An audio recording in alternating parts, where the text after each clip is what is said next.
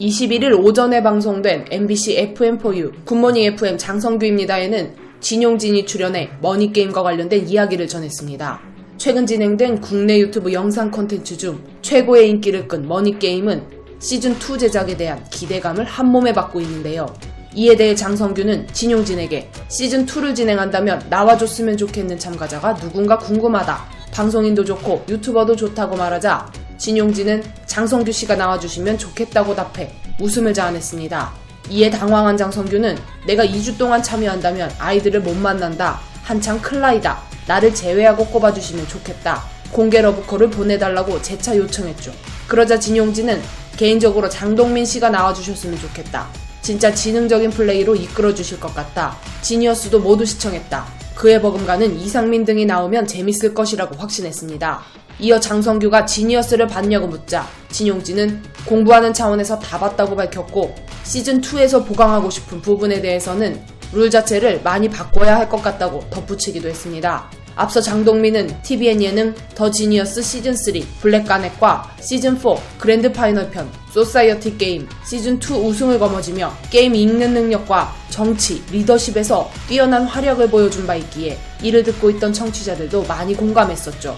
또한 진용진은 유튜버 중에는 진짜 아예 구독자가 많지 않고 생계를 위해 투잡을 하시는 분들이 나와주시면 좋겠다고 전했습니다. 그러자 장성규는 이번에 논리왕 전기는 구독자 80만 명이 넘었더라. 상황이 정말 좋아졌을 것이라고 답했습니다. 머니게임 원작자 배진수가 공혁준은 천재라고 밝혀 관심을 끌기도 했는데요. 장성규가 공혁준이 정보를 사려고 했던 것이 오롯이 개인의 아이디어인가 라고 묻자 진용진은 그렇다라고 답하며 공혁준이 정보 구매를 시도해 원작자와 가격 책정에 대해 상의했다. 그 과정에서 원작자가 공혁준은 천재라고 말했다라고 밝혔습니다. 앞서 공혁준은 새로운 룰에 대한 정보를 미리 구매하자는 아이디어를 냈는데요. 해당 장면은 머니게임 3화에 담겼습니다. 당시 참가자들은 순조로운 단체 생활에 안도하고 있었고 그러던 중 전기와 단둘이 있던 공혁준은 정보를 미리 알 수 있으면이라고 언급했습니다. 하지만 영상 속에서 처음 정보 구매 아이디어를 떠올린 사람은 사실 공혁준이 아닌 전기였습니다.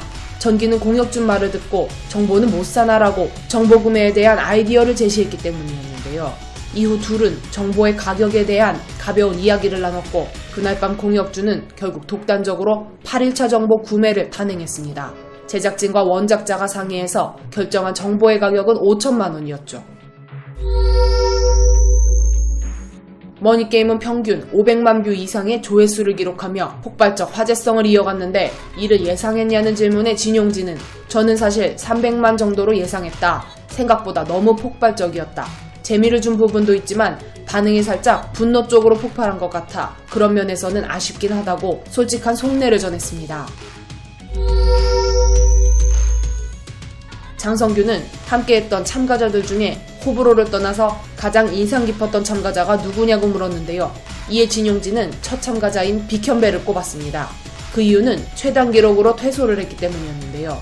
당시 상황에 대해 진용진은 변기 사이즈가 안 맞아서 몇 시간 만에 퇴소를 했다. 그때 어떻게 해야 하지라는 생각을 했고 상당히 많이 당황했다. 그때 기억이 아직 많이 남는다라고 설명했습니다. 한편 진용진은 머니게임 최종회 고정 댓글을 통해 지금까지 시청해주셔서 감사하다고 시즌1 종료를 알리며 머니게임 스페셜은 추후 커뮤니티 공지하겠다고 밝혔습니다.